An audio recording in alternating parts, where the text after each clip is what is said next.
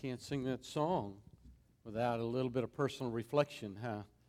I mean, you sing a song to the Lord, and worship is to the Lord. It's not to each other. Aren't you glad?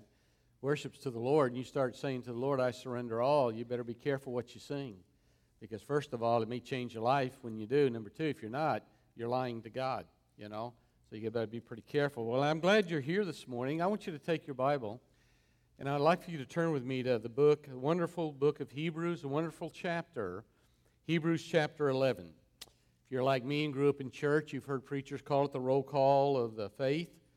Some of you probably heard uh, preachers call it the, the Faith Hall of Fame. It's a wonderful, wonderful chapter. In Hebrews eleven six, the Bible says this, that without faith, it's impossible to please God. For he who comes to God must believe. That's the word for faith. Must believe. That's the word for trust or trustworthy. He who comes to God must believe that he is, that he is God, that he's sovereign, that he is in control of everything, that he's worthy of our allegiance, he's worthy of our affections, he's worthy of our obedience, he's worthy of our reverence. And so, beloved, I want you to know that I believe the church today, perhaps as never before, needs instruction on what biblical faith is all about, what biblical faith really does, and we need to look at illustrations of those who lived by faith, biblical illustrations of those who lived by faith. And that's kind of my goal over the next several weeks.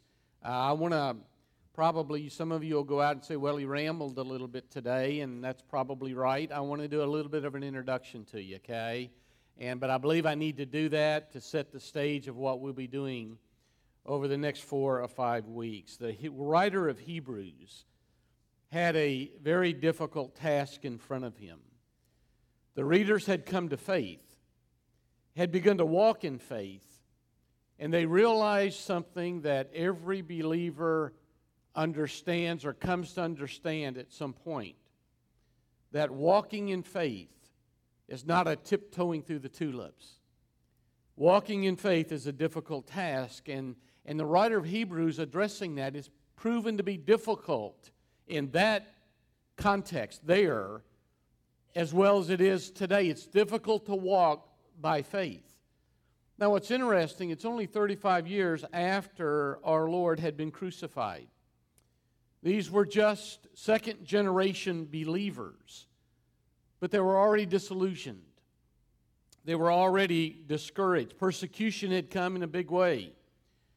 But more than that, the intensity of the Christian life had begun to dull somewhat. Like many in today's Christian world, the desire for church, the desire for assembling together, the desire for preaching of the Word of God had dimmed somewhat. Living the faith was not as appealing as it was at the beginning. Perhaps they had heard something like, we hear today, all oh, just come to Jesus, trust Jesus, give your life to Jesus, and you'll never have any financial trouble anymore. You'll never have any health trouble anymore. That everything's just going to be great. All you got to do is put a big smile on, and, and when the challenges come, you just smile it away or laugh it away. Maybe they had heard that, and they realized that wasn't true because it wasn't true in their life. And so like many, perhaps in today's environment, they were beginning to realize that being forgiven doesn't mean perfection in life circumstances. It means perfection with regard as God looks at you, but it's not perfection. You still, for us, you still got to get up and go to work on Monday, don't you? And once a month, the house payment still comes due, doesn't it? And there's those Fridays that you have to live through. Well, they had that kind of stuff going on, and they were struggling. And they literally were beginning to wonder, is it really worth it? Is following after Jesus really worth it? And some of them were thinking maybe it would be better to go back. Now, true believers can't, but they didn't know that. When you're under pressure, your imagination runs away with you. And so they were thinking, well, maybe I ought to go back to Judaism. At least when we were in Judaism, it wasn't outlawed like Christianity is now. Nero wouldn't kill us like he was killing Christians then. So it was a very daunting task for the writer. We don't know who wrote Hebrews. There's a lot of conjecture. Some say Luke, some say Paul. I just say God did, okay? But it was a daunting task for the human writer. And beloved, it's a daunting task today as well. Sometimes it's hard to face reality. And when you do face reality, sometimes it shakes you up a little bit. We really don't like reality sometimes. But we need reality. It scares us, but we need to know what's real. You need to know what's real. We have to be able to understand the times in which we're living. And we want to say, and we want to say we're a Christian nation, don't we? But we sense that there's something not just quite right. There's a tension within us. We sense the foundation shaking somewhat, but we're not just sure why. It's kind of like termites eating away at the foundation. We we know it's happening. We can see the effect. We can't see the termites, but we know the structure is not quite as strong as it used to be. We see the church sliding, don't we? We see wickedness rising, don't we? We see the followers of Jesus Christ increasingly becoming silent. And we see the God-haters increasingly becoming more vocal.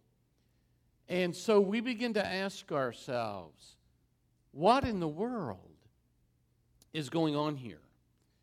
Last week, I uh, kind of spilt some of my beans for today. And uh, so some of the things I'll be sharing will be a little redundant. I said, well, I told Don, I said, well, I can't just regurgitate everything, so I went back and dug a little more, you know, and, and, and I came across, I, I was thinking this week as I was studying, meditating on what today would bring, I was thinking a little bit about that word perverse. You, you remember, you hear preachers say, we live in a perverse generation, and so I decided to do a little bit of a word search. Uh, the good thing about Google and all these Bible programs is, man, you can, at a fingertip, you can get a lot of stuff. And so I typed in the word in my Bible search, the word perverse. I came to find out that it's used twice in the New Testament, but they're different words. Twice the Bible says that you live in, or we live in, a perverse generation. In Acts two twenty, it's the word crooked. We get the word scoliosis from that. It means to be warped. The Bible tells us that we lived in a we live in a crooked or a warped generation. Philippians two fifteen, that the word means to be corrupt or twisted. And so the writers of the New Testament living in that day are were saying, we can lift it and apply it to our day, that we live in a crooked and a corrupt society, a, a generation. Those are the days in which the, the readers in the book of Hebrews were living. Such is the day that you and I are living in as well. Now let me share some thoughts that I had shared last week with you, okay? We've heard that we're about a seventy percent Christian population. We want to believe that. We know that's not right, but then we hear like forty percent. That makes us feel good, okay? Well, I shared with you last week that recent data suggests that we're about a seven percent Christian nation. Now, people, that means that we're not nearly as big. We're not nearly as influential. And we're not nearly as powerful as we think we are. And like I said, we don't want to hear that stuff. But the fact is, we better hear it, and we better understand it, and we better see how that shakes out for us individually and us as a church. I, I was thinking a moment ago as we were listening to those wonderful testimonies. They were great testimonies, guys, and they were great short. I love it. And uh, as they were sharing, I, I was thinking, you know, the Christian nation today desperately needs to be in church. They need to be in church because it's good for them. They need to be in church because it's good for their family.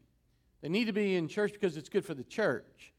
They need to be in church because it's good for the nation. They need to be in church because when God's people assemble together, it gives God an opportunity to smile on his people and smile on the nation. You see, that's why church is important. It's just not about you at all, is it? It's about a much larger thing. If I come to church, it's going to be better for you because I'm here. It's going to be better for me because you're here. And it's going to be better for all of us because we are here. And we don't want to hear about this kind of uh, reality, but we need to live in reality or we can't deal with real life issues. Out of the three hundred sixteen million people in the United States, only about twenty-two, perhaps twenty-eight million are actual Christians. And again, we're not winning the war. We're not even keeping the, the figures up. I think I shared with you that if the trend continues, thirty years from now, the church is going to lose seventy percent of its contributions, and we'll be about two percent of the population. In fact, the Christian community is about the size of New York. If you were to kick everybody out of New York and take all the Christians in the United States and shift them to New York, okay, there would be not one single Christian anywhere else in the United States. And that number of twenty-two million to twenty-eight million is barely the size of the Muslim community in a part of Cairo, Egypt. Does that kind of give you a perspective of where we're at today? Now, the anti-God people, they know that, but we don't. Because we don't like to say, preachers don't like to say this. Teachers don't like to say this. And so we tend not to say this. But the anti-God people, they know it. One reason there's such a rapid rise, a speed of which I've never seen in my life, of anti-Godism in America is because they know that we do not have the influence and the power we once had. Folks, the, the holdback, you may call it grace hold, I don't know what you want to call it, but the holdback is gone. We'd rather hunt, or we'd rather fish. We'd rather go to the lake. We'd rather play ball. We'd rather shoot golf when God's people should be worshiping together. Is anything wrong with hunting? No. But if it becomes a if it becomes a manner of my life or a mode of my life, then something's tragically wrong, because it means I don't care about anybody else or my nation or my church. I care about myself.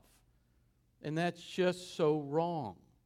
Where we should be emboldening, emboldened in the faith, the anti-God people are emboldened because of our weaknesses and because of our unwillingness to stand. They see us doing what they're doing. Our standards are no different than their standards. And what they realize is that there's so many that are so-called Christians that are just Christians in name only. They're not really Christians at all. And within the next two generations, it's going to get increasingly worse. Next service, I'll stress this, but there are some younger folks here. If I were you, if I were you, I would, and our generation knows that, don't we? If I were you, I'd be at church every time the doors are open. If you want to go to the lake, go on Saturday. Come back late Saturday. That's what we did. We had a camper when my kids were little at the lake, and we would leave Friday after work, and we'd spend all night Friday, and we'd spend all day Saturday. But we'll tell you, I guarantee you, we came home Saturday night. You know why we came home on Saturday night? Because we believed church was important on Sunday morning. We believed what our Sunday school teachers were trying to teach us. Having a job and trying to make it work was important to us. We believe that when the pastor stood in the pulpit and said, open up your Bible, it was important for us to hear, not just for us, but for our family and for our church fellowship faith family and for our nation. See? And the ungodlies know that we don't do that. Because you see, we say we're going to heaven, so let's go to the lake and catch some bass. We're going to heaven anyway. What's the big deal? I want to tell you it is a big deal, people. Okay? Today, Christians are viewed as the K K K was several years ago. At best, we're labeled intolerant. Now you're hearing things like following Jesus Christ. Those who follow Jesus Christ have a mental and personality disorder. There may come a day where what we believe will be illegal will be called mentally ill. That's happening. But it may be even illegal.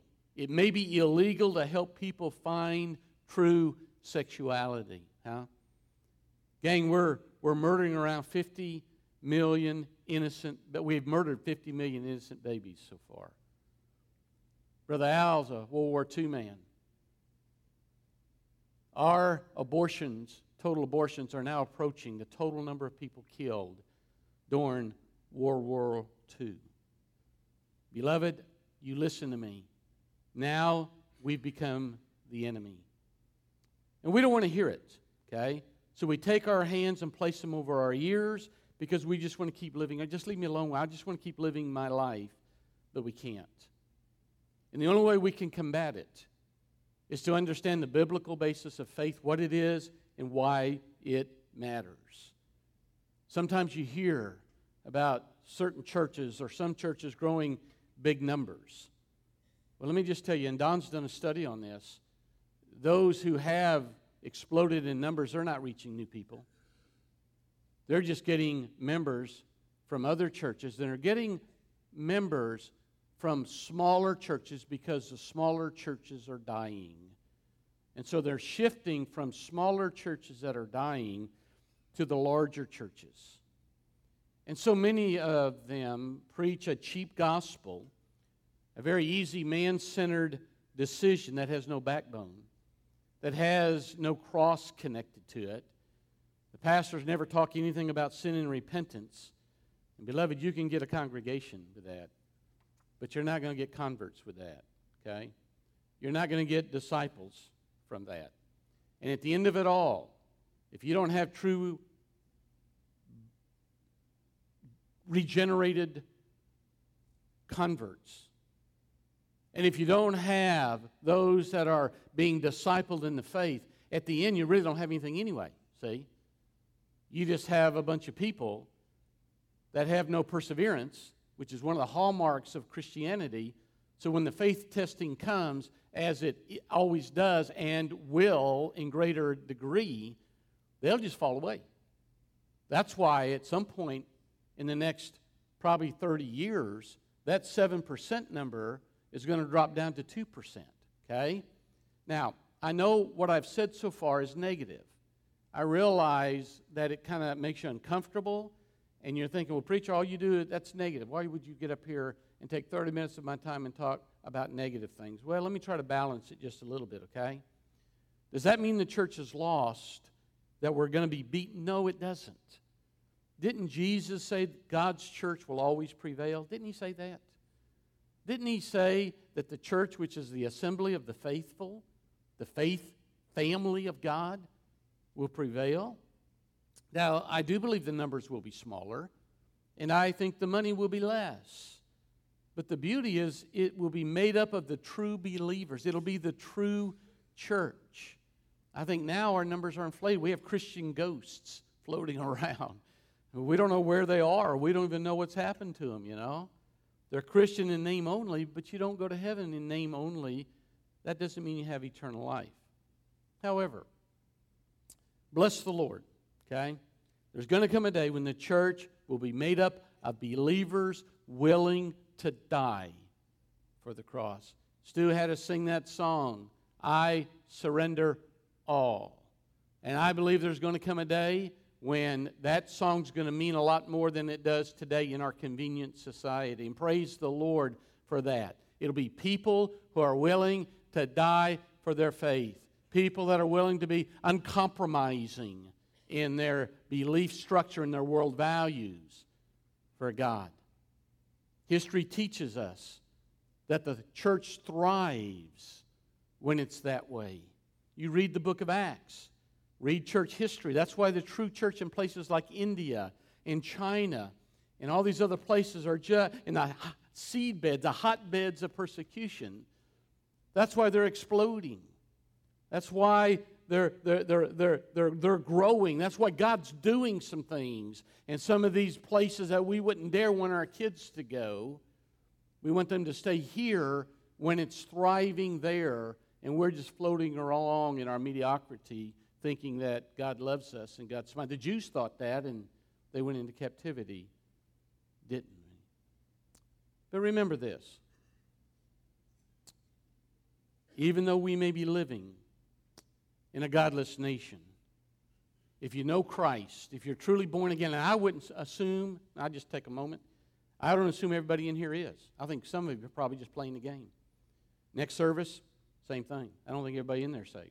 I think you're just playing a game. I think you're you're pretending to be what you're really not. Down deep in your heart, you got to know you're not, because the Spirit of God's not there to convict you. You're lost. You have never been regenerated. Therefore, you don't have the gift of faith or repentance to, to see God change your life, you see. But those who are, beloved, we're of holy birth. We're born of the supernatural. And the gates of hell will not prevail against us. So Hebrews chapter eleven seeks to describe for us, and that's what we're going to begin a journey on, seeks to describe for us true faith, not so much to define it, but to describe it. We're going to begin with a framework of what true faith is, and like I said, we're going to see how it's going to be illustrated in the life of godly people, people of old who lived it out in their lifestyle, lifetime, like Noah and Moses and in Abraham. Perhaps when the reader, the, the, excuse me, the, the writer of Hebrews got through, the readers of Hebrews were emboldened in their faith. My prayer is that when we're through with this study, that we're going to be emboldened in our faith as well. Now let's, I told you to open up your Bible. I want to begin by reading the last few verses of chapter ten. I'm going to look at, we'll read chapter eleven, verses one through three. I'll make one comment at the end of verse three, okay? But let's begin Hebrews ten, and let's begin verse thirty-five. This kind of give you a sense of what he, the writer, is trying to get across. Therefore, verse thirty-five, Hebrews ten, therefore, that's a summary of what he has said, do not throw away your confidence, which has a great reward.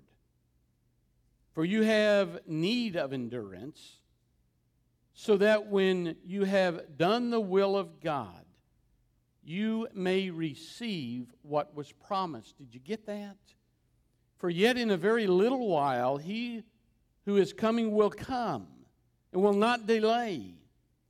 But my righteous one shall live by faith. And if he shrinks back, my soul has no pleasure in him. It means if he shrinks back, he never had to start with. Now look at verse thirty-nine. But we are not of those who shrink back to destruction. We're the real faith family can't shrink back. We may not always be perfect. We may have our issues. But I want to tell you, those that are born of faith, those who are justified by faith alone, according to the grace of God alone, in accordance to the Scripture alone, by Christ alone, for the glory of God alone, they'll never shrink back. And verse thirty-nine says that. But we are not of those who shrink back to destruction, but of those who have faith to persevering of the soul. And so he's helping them understand if you're not real, you may fall back, but you got something worse. If you are of faith, you got something great when he comes, and you'll get what he has for you. Now, now, now let's read verses one through three of chapter eleven, okay? Now, faith is the assurance of things hoped for, the conviction of things not seen. For by it men of old gained approval. Verse three. By faith we understand that the worlds were prepared by the word of God. Why? Well, so that what is seen was not made out of things which are visible. I've always been challenged by verse one, and that's going to be my attempt next week to deal with that, okay? Now listen, let me close this thing up a little bit. If we're going to have a meaningful discussion of faith, then I think we have to recognize something that the writer said at the end of verse three. So that what is seen was not made out of things which are visible, okay? When you read that last phrase, you have to realize something, dear people, that there is a difference between what is unseen and what is unknown. Something can be very real, but it may be unseen to us. The human or physical eyes cannot see everything, but that doesn't mean it doesn't exist. That's why we have, must have the eyes of faith.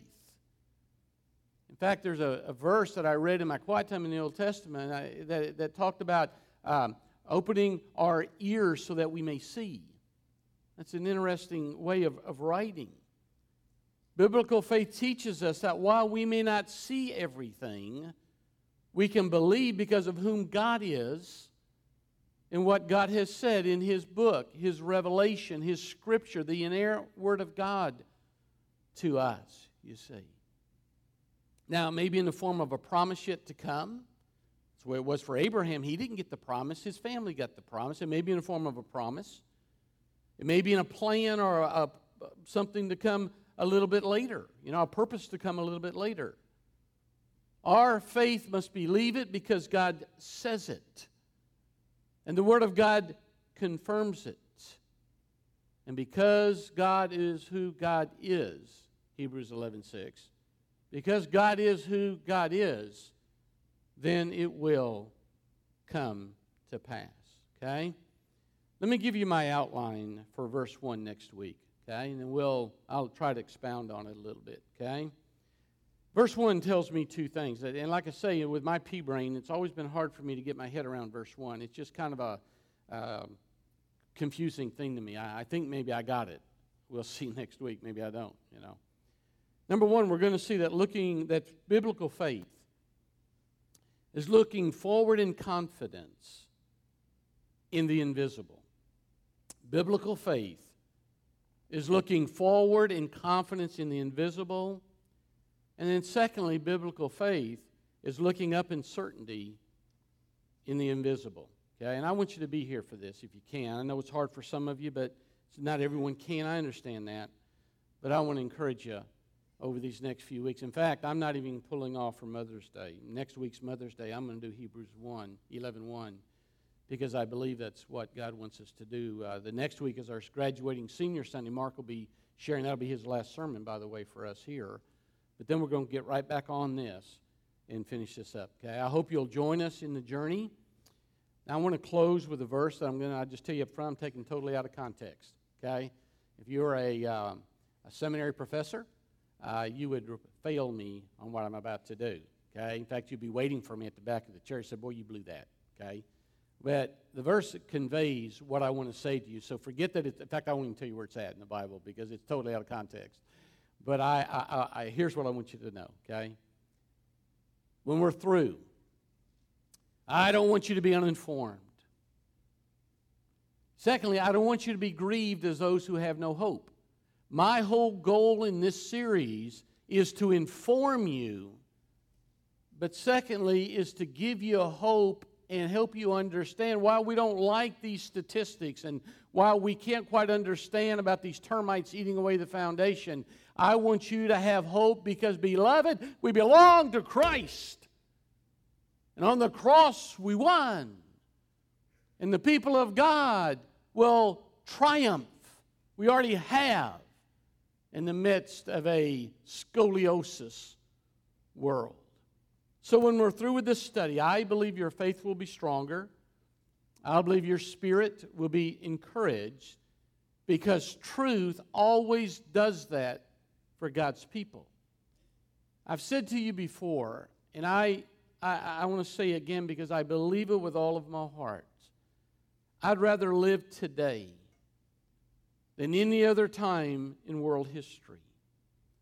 I'm so excited about what our Lord is going to do for those who persevere in the faith while He per- preserves those in the faith.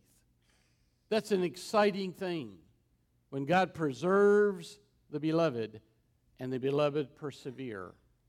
I'm soon, I'm, a, I'm not soon, I'm approaching sixty-four, okay? I wish, in some respects, people, I wish I was thirty-four. I, I'd like to be thirty-four with the kids gone again, okay? I, uh, I, in so many ways, I wish I was thirty-four, knowing what I know now. You know why? Because I'd like to be alive thirty years from now when we see the church refined, when we see the church shining as lights into a dark world. It's exciting times to be born of God. I hope this morning you can say that I have been born of God, that I have been born again according to the Spirit of God that worketh in the hearts of sinners. I don't imagine for one moment everybody in this room is, okay? You may think you are, but the Spirit, if you'll listen, lets you know whether you really are or whether you are not, because that's what God does, okay? If there's not a persevering in your faith, if there's not a consistency or persistency in your faith, if the things of God doesn't excite you, if you're not on fire for the things of God, if you don't have a hunger for God's righteousness and a desire to come to His church and, and worship and praise Him and learn about Him and study about Him, beloved, you're not of faith. You're lost. Okay? You can say what you want to say, pretend any way you want to pretend. I want to tell you, based upon the authority of the Word of God, the Word of God teaches us that the believers of God persevere in their faith. We don't flake out when it gets hard. We don't bend away when the tides go out. We don't shrink back from declaring what we have based our eternity on. I am convinced that a grand number of those who claim to be part of the church are not part of the bride. They're part of a congregation, but they're not part of the converts. And maybe today that's where you're at. Maybe you've just kind of played the game a little bit and you realize, or maybe you're beginning to realize, eternity's approaching. It's right around the corner. All the writers of the New Testament wrote as if it was about to happen, that God was right on the doorstep. And I believe that He is. And I think you need to, you need to come to terms with where you are in the faith. And I'll tell you something else. Most of your family's not saved, by the way, okay? Yeah, when they were three or four or five, six, seven, they walked an aisle, a guy dunked them. And I want to tell you, don't you for one minute believe that your family or your friends are not followers of Jesus Christ, because there's nothing in their life that would mark it.